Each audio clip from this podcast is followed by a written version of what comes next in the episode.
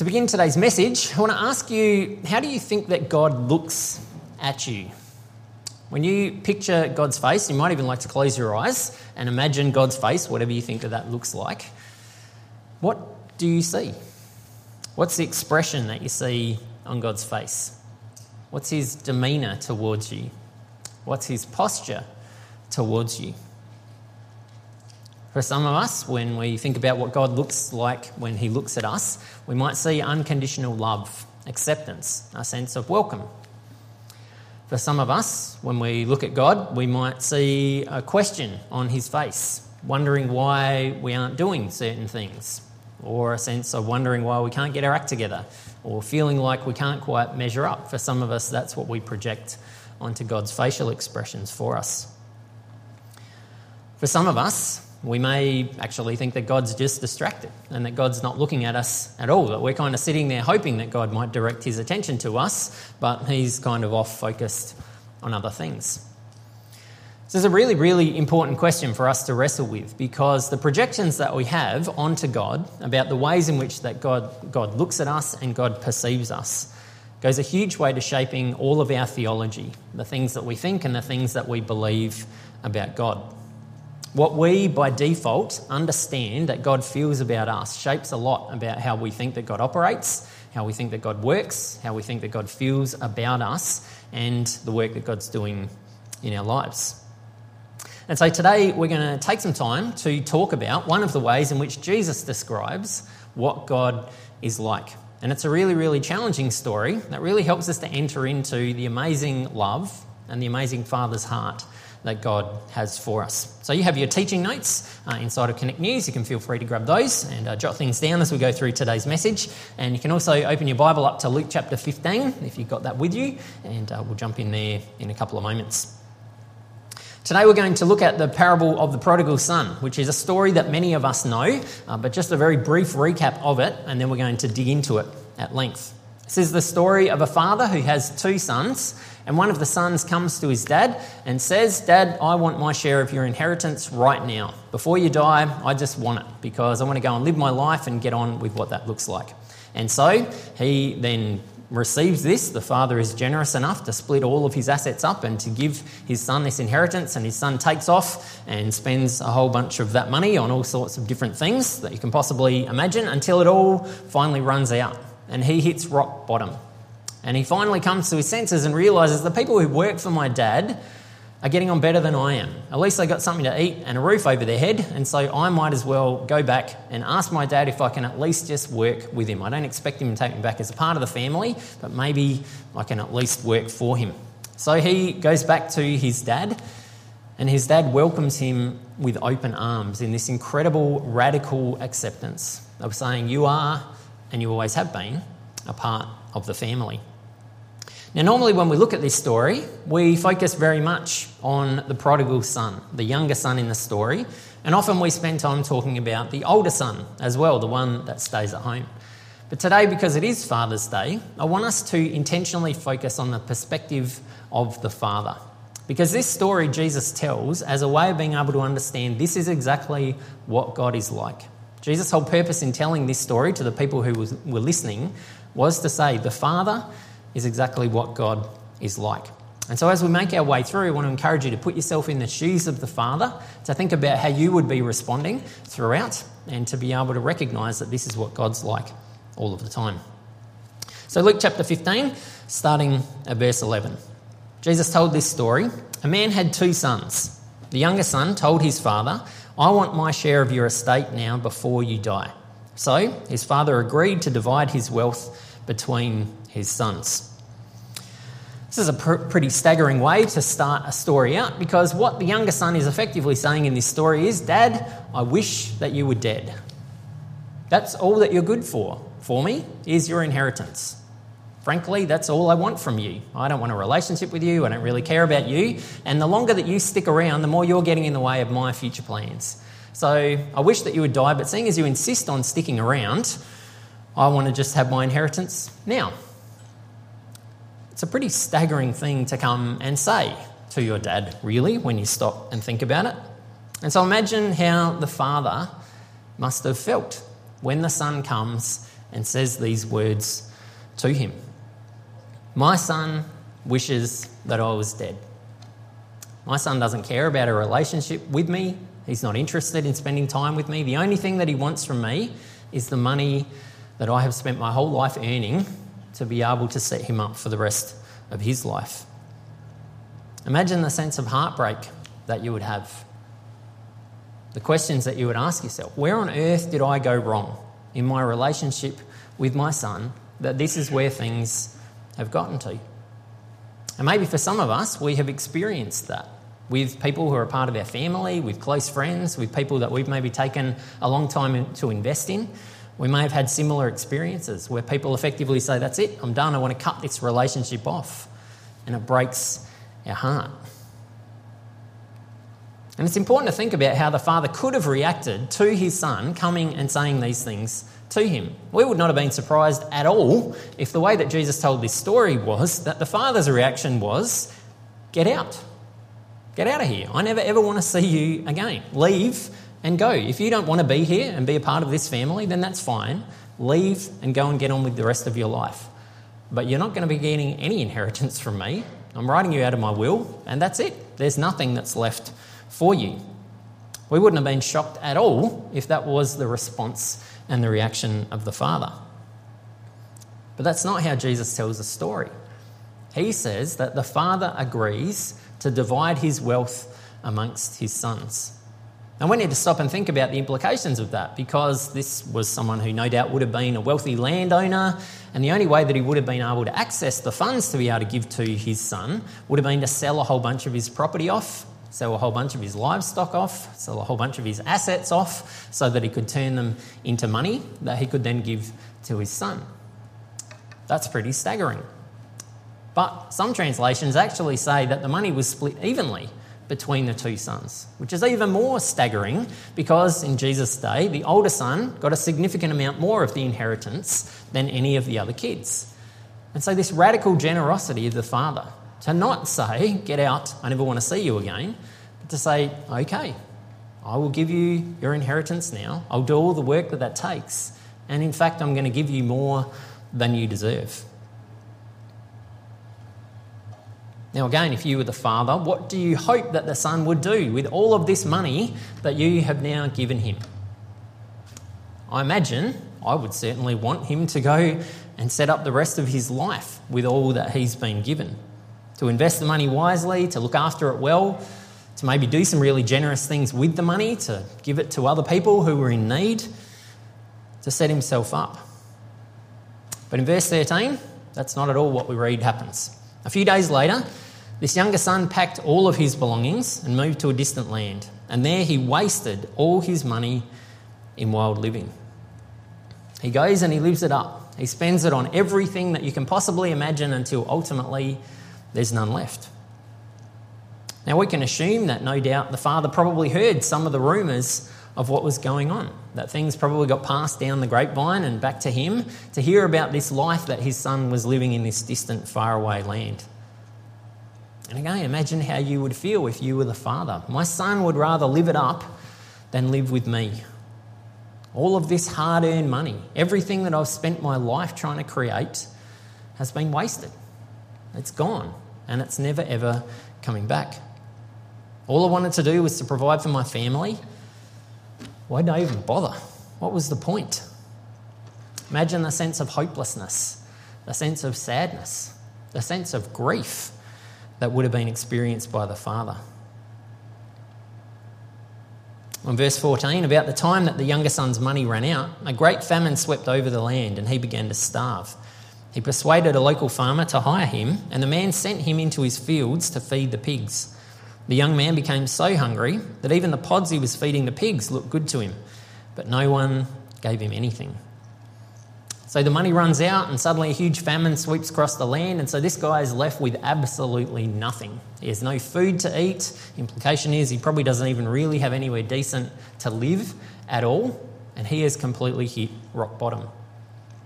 Now, once again, we don't know exactly what the father would know about this. There's one scenario where the father just completely lost contact with his son and doesn't know anything about what's happened.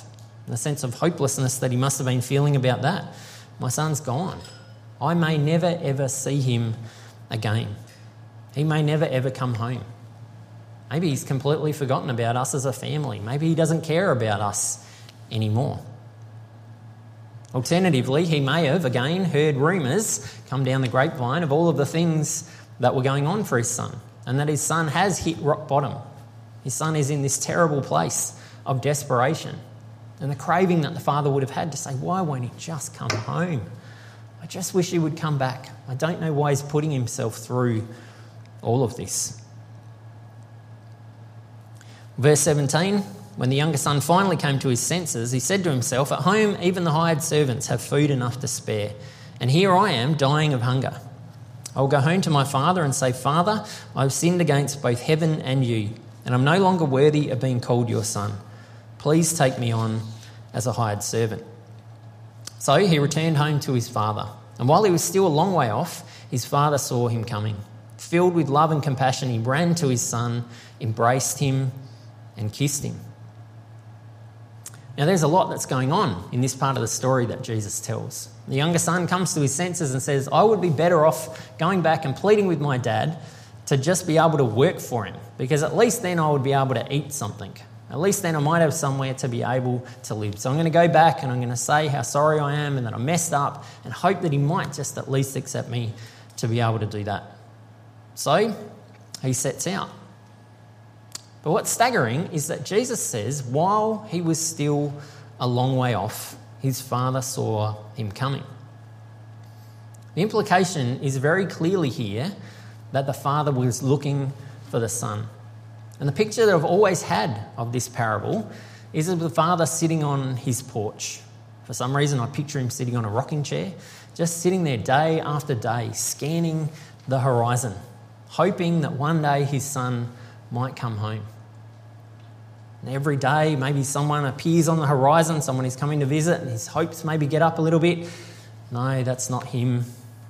Day after day after day. Watching, yearning, hoping that his son might come home. And on this day, the same thing happens. He sees this little tiny speck out on the horizon. And you can imagine that his heart just kind of skips a beat a little bit. Could this be him? And as the speck gets bigger and bigger, he suddenly starts to realize, yes, that's my son. That's his walk. That's his hair. That's him. It's him. It is my son. Now, again, we think about what could have happened at this point. We would probably assume that the father may have stayed on the porch. We'll wait for the son to come here and see what he's got to say. Or maybe get up and go and meet him at the gate. Say, okay, what have you got to say for yourself. But no, Jesus says he gets up and he runs to his son. And Jesus is saying a lot with just that phrase that he runs towards his son. Because in this day, this man, a wealthy landowner, would have been wearing very fine clothes, no doubt would have been wearing a robe. And so, I can't say I've ever worn a dress, but my understanding is that if you want to run when you're wearing a dress, you've got to hitch things up a little bit in order to be able to run forward, particularly if you're wearing a robe that's probably a bit more close fitting. So, in Jesus' day, for a man to run was bad enough. That's really, really frowned upon. But to show your legs while you're running, that's even more controversial. But this man doesn't care what anyone else thinks about him. And you think about the ways in which he's probably had to work through that. All of the rumours about his son, asking for his inheritance, all of the insult that that was to his family, choosing to divide the money up, hearing about the way that he was living things up, hearing about how bad things had gone for him. But this man does not care what anyone else thinks.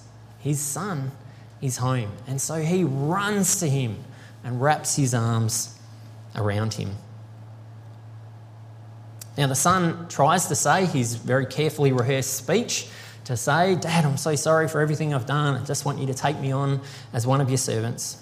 But in verse 22, we read that his father said to the servants, Quick, bring the finest robe in the house and put it on him.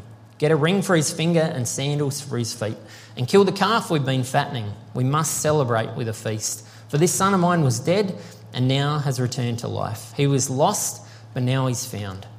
And so the party began. once again, this is a staggering and fascinating response that we see from the Father. Our assumption would be that he would have waited to hear the Son's very carefully worded speech. And if the Son showed enough remorse, showed that he was really, truly sorry for everything that he'd done, if the Son tried to say, I'm going to make up for what I've done, I'm really, really sorry, then maybe the Father would begrudgingly welcome him back into the family. If you prove you're really sorry, if you're going to try and make up for what you've done, then maybe there's a way of us being able to move forward together. But instead, what we see is restoration. The message translation of these verses actually says, But the Father wasn't listening. Implication here is not that the Father heard this remorseful apology from his Son and therefore said all of these things. Implication is the Father wrapped his arms around his Son. His Son started saying something or other, but he'd already moved on.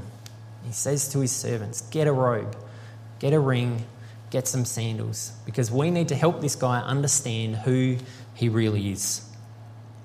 And all of those things are incredibly symbolic. A robe that shows that he doesn't have to wear these rags that he no doubt would have been wearing, but that he was a part of the family. The sandals, in particular, are one of the key differences between someone who's a servant and someone who was a part of the household. But most staggering, the ring which was a symbol of authority, saying, I trust you enough to give you the family ring to be able to make decisions on behalf of our family. This astounding generosity from the Father, who does everything to say, You are my son. You always have been my son. You're always going to be my son, and nothing is ever going to change that. I want to make sure that you know that and that you experience that. I'm just so glad that you're home, that you're alive, and that you're a part of the family. Jesus shares this story shortly after he shares two other stories to be able to help the people who are listening to understand that God searches for and cares deeply about people who are lost. At the start of chapter 15, Jesus tells a story about a lost sheep that wanders off from the rest of the flock and a shepherd who leaves all the rest of the flock behind to go and find that one sheep that's wandered off. He then tells a story about a woman who loses a coin and tips her house upside down, cleans everywhere until she can find it. And then he tells this story of this lost son. Jesus is trying to drive home, especially to the religious leaders, that this is God's heart. God's heart is to seek out and to find those who are lost, those who have walked away, to care for them and to welcome them back in. And so today on Father's Day, it's a great opportunity for us to remind ourselves that that's the Father's heart of God. This is what God is like 100% of the time.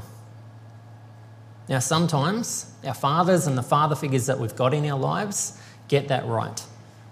Other times, they don't because they're flawed and they make mistakes. And the challenge for us is to recognize that God is not a reflection of what our fathers and our father figures are like. Our fathers and our father figures, when they're at their very best, are a reflection of what God is like 100% of the time. And so today's a day to be able to celebrate and to express gratitude to the father figures that we have in our lives who display these characteristics, even when they do it imperfectly. Whether that's our fathers, our grandfathers, our uncles, family friends, leaders, people that we have around us. People who allow us to make mistakes. People who allow us sometimes even to walk off, even though they know it's not what's best for us. People who yearn for us to experience a sense of being welcomed home, of being able to feel like we belong. People who embrace us, especially when we've hit rock bottom. People who offer forgiveness to us when we mess up, who don't hold the mistakes that we've made against us. People who restore us and tell us, I know who you are, who see into the depths of who we are and are able to call us out about the people that we really are. That's what God is like 100% of the time. And it's a privilege when we have people in our lives who give us the opportunity to see that and to experience that.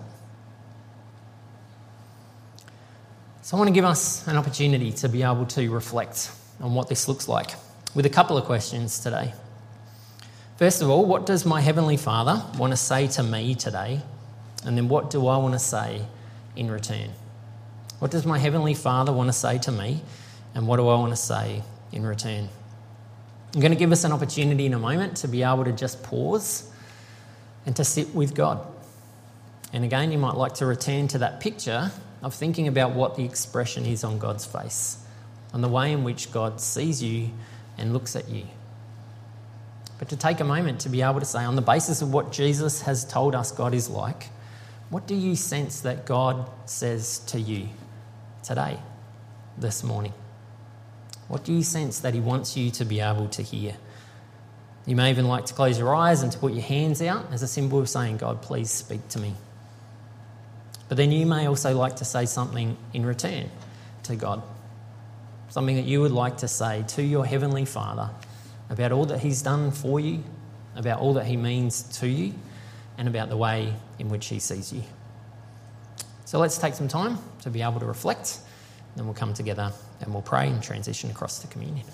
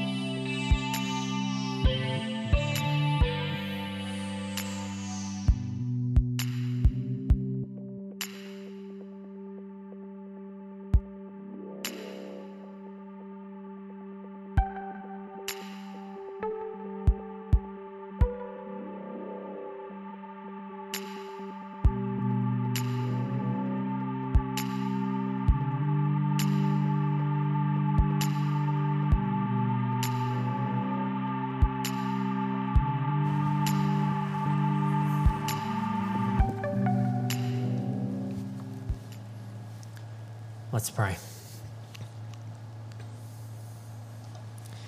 Jesus, we're so grateful that so often you tip our expectations and our understandings on their head.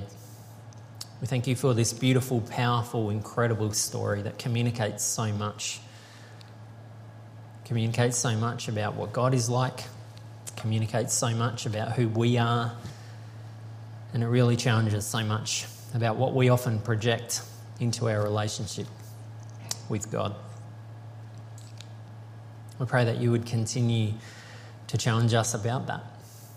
Help us to recognize that we are accepted and we're loved and we're embraced, not because we get our act together, not because we don't mess up, not because we somehow manage to prove ourselves, but just because you love us.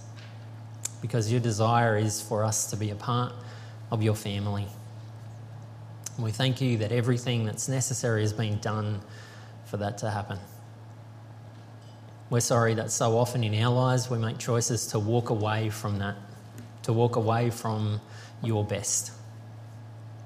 We pray that you would help us to come to our senses in those moments where we hit rock bottom because of the choices that we've made and to return knowing that we will be accepted, will be embraced, will be welcomed home, and will be forgiven and restored. On this Father's Day, we're grateful for the opportunity that we've got to be able to reflect on the people who have made a difference in our lives, to reflect on the opportunities that we've had at times, to be able to reflect your Father's heart to the people that are in our lives. But we're grateful most of all to be able to recognise that you are our perfect Heavenly Father. This is what you're like 100% of the time. We thank you that you see us, that you know us, that you love us, and that you accept us. As we head into this week, help us to live as people who know that we're home, who know that we're a part of the family. In your name we pray. Amen.